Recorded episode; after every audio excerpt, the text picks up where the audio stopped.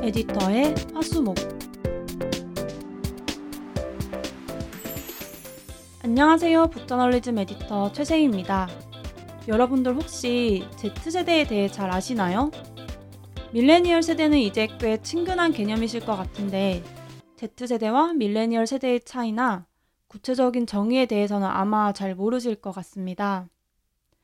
Z세대는 일반적으로 밀레니얼 세대를 뒤이어 90년대 중반에서 2000년대 중반에 출생한 세대들을 말합니다. 저는 아쉽게도 간발의 차로 Z세대에 포함되지 못했는데요. 어쩐지 요즘 SNS에서 유행하는 개그나 유행어들을 알아듣기가 좀 어렵더라고요. 요즘 세대라 불릴 수 있는 Z세대를 떠올리면 어떤 이미지가 연상되시나요? 보통 개인주의적이다, 재미를 추구한다, 정치 참여에 적극적이고 가치 소비를 한다 라는 의견들이 있었습니다. Z세대는 밀레니얼 세대와 유사하지만 X세대인 부모의 영향을 받았다고 합니다. 그래서 부모가 베이비 부머 세대인 밀레니얼 세대보다는 실용주의적이고 자유로운 성향을 지니고 있는 것으로 분석된다고 하네요. 이번 방송은 요즘 세대를 대표하는 Z세대의 소통 방식을 분석한 북저널리즘 콘텐츠를 소개해 드리려 합니다. 바로 연결된 혼자들인데요. 이 콘텐츠의 저자분은 Z세대의 특성을 분석하기 위해 직접 Z세대 남녀들을 심층 면접하고 그들의 목소리를 콘텐츠에 담았습니다. Z세대의 가장 큰 특징은 바로 디지털 원주민이라는 점입니다. 디지털 원주민은 디지털 기기가 보급되면서 새로운 환경에 적응해야 했던 디지털 이민자, 그 이후 세대를 의미하는데요. 어, 쉽게 말해서 생애 처음으로 갖게 된 휴대폰이 스마트폰일 확률이 높은 세대입니다. 자연스럽게 스마트폰과 함께 성장한 Z세대는 이전 세대와는 근본적으로 다른 미디어 환경에서 성장했습니다. 이들은 SNS에서 끊임없이 자신에 대한 이야기를 하면서 정체성을 구성하고 적극적으로 자아를 표현, 하면서 집단이 아닌 개인 중심 관계를 구성하는 데 익숙해졌습니다. 이렇게 디지털 친화적인 Z세대의 소통 방식에는 어떤 특징들이 있을까요? 제가 콘텐츠를 읽으면서 재밌었던 몇 가지 특징들을 소개해 드리도록 하겠습니다. Z세대의 정체성의 핵심은 나홀로족 문화입니다. 나홀로족은 다른 사람과 어울리기보다 자신만의 여가 생활을 즐기는 이들을 뜻합니다. 이들은 자발적으로 혼자서 여가 시간을 보내고 취미 활동이나 식사를 합니다. 저도 혼자서 영화를 보거나 카페를 가는 것을 좋아하는데요. 저와 같은 밀레니얼 세대가 나홀로족 문화를 사회에 긍정적으로 인식시키는 데 기여했다면 Z세대는 하나의 생활 양식이 된 나홀로족 문화를 더 광범위하게 계승했다고 볼 수 있습니다.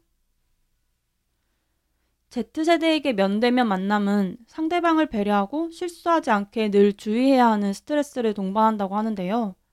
사실 이러한 제약은 세대와 관계없이 누구나 느끼는 것이기도 합니다. 그렇다면 Z세대가 유독 이런 피로감을 느끼는 이유가 뭘까요?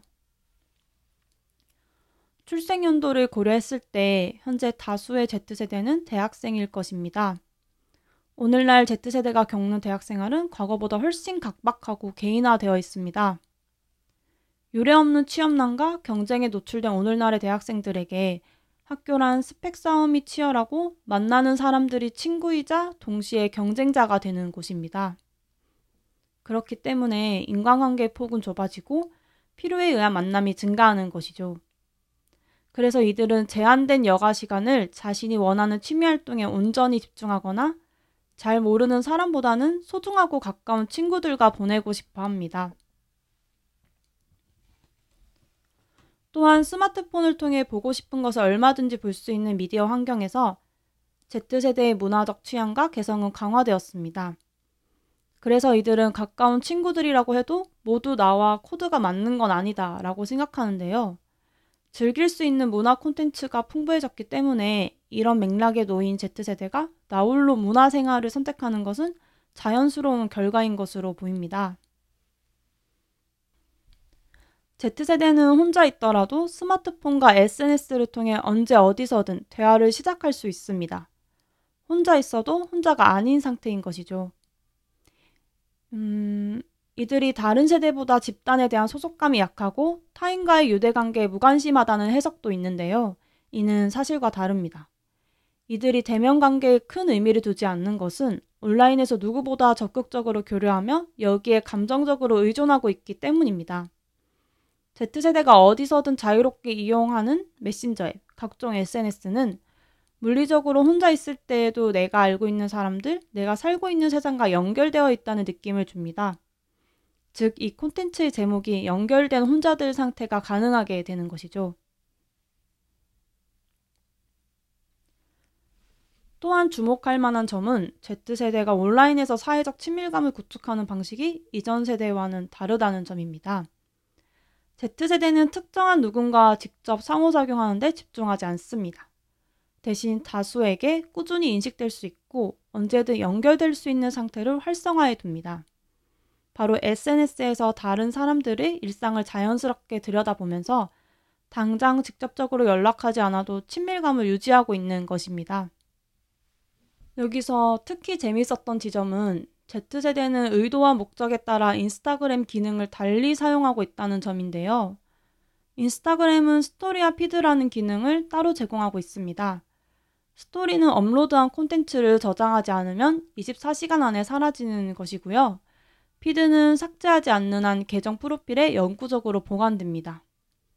Z세대는 영구적으로 노출되고 싶진 않지만 공유하고 싶은 순간은 스토리에 또는 사람들과 지속적으로 공유하고 싶은 사진과 영상은 피드에 업로드한다고 합니다.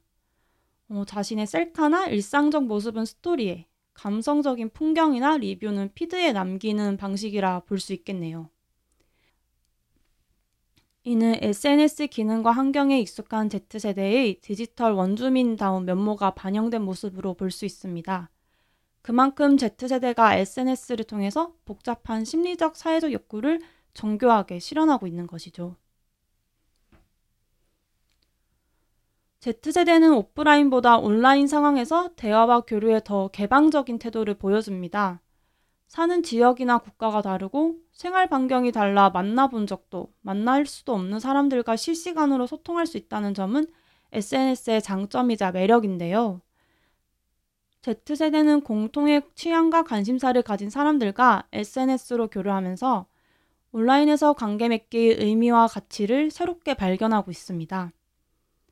Z세대는 세상의 다양한 사람들과 실시간으로 연결되어 있는 상태에서 내가 잘 모르는 사람과도 흔쾌히 교류할 줄 압니다. 그 방법은 상대방과 자신이 공통으로 가지고 있는 취향을 매개로 활용하는 것인데요. 사실 불특정 다수로 이루어진 온라인 공간이 늘 안전하기만은, 안전하기만 한 것은 아닙니다.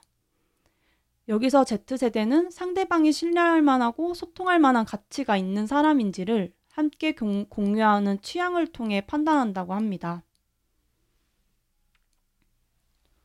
혼자 있고 싶어 한다고 해서 사회와 단절되기를 원하는 것이 아닙니다. Z세대는 다양한 온라인 채널을 통해 타인과 교류하고 싶어 하며 그 속에서 안정감과 행복을 느끼고 있습니다. 마지막으로 북저널리즘 인사이드의 한 부분을 읽어드리면서 마무리하겠습니다. 저희가 왜 지금 Z세대의 소통 방식에 주목해야 하는지 잘 설명되어 있는 대목입니다. 인간이 타인과 사회적 관계를 맺는 방식은 곧 세상과 교류하는 방식이자 행동의 시작점이다. Z세대 소비자의 중요한 특성으로 언급되는 가치 소비, 적극적인 소비자 행동은 다른 온라인 친구와 하는 것처럼 브랜드와 일대일 관계를 맺고 소통한 결과다. 취향이 맞는 브랜드를 SNS에서 팔로우하는 것만으로 밀접하게 연결되어 있는 느낌을 받는 것이다. 저자가 분석한 Z세대의 관계 맺기 방식이 소통과 연결의 현재와 미래를 보여주고 있는 이유다. 오늘 소개해드린 콘텐츠는 북저널리즘 웹사이트에서 구입, 열람하실 수 있습니다. 북저널리즘 정기구독 서비스 프라임에 가입하시면 무제한으로 보실 수도 있습니다. 오늘 방송은 여기까지입니다. 다음에는 더 재밌고 유익한 북저널리즘 콘텐츠로 만나 뵙겠습니다. 에디터의 화수목은 북저널리즘 웹사이트와 네이버 오디오 클립, 아이튠즈와 팟빵, 파티 유튜브에서 들으실 수 있습니다. 그럼 다음 시간에 뵙겠습니다. 감사합니다.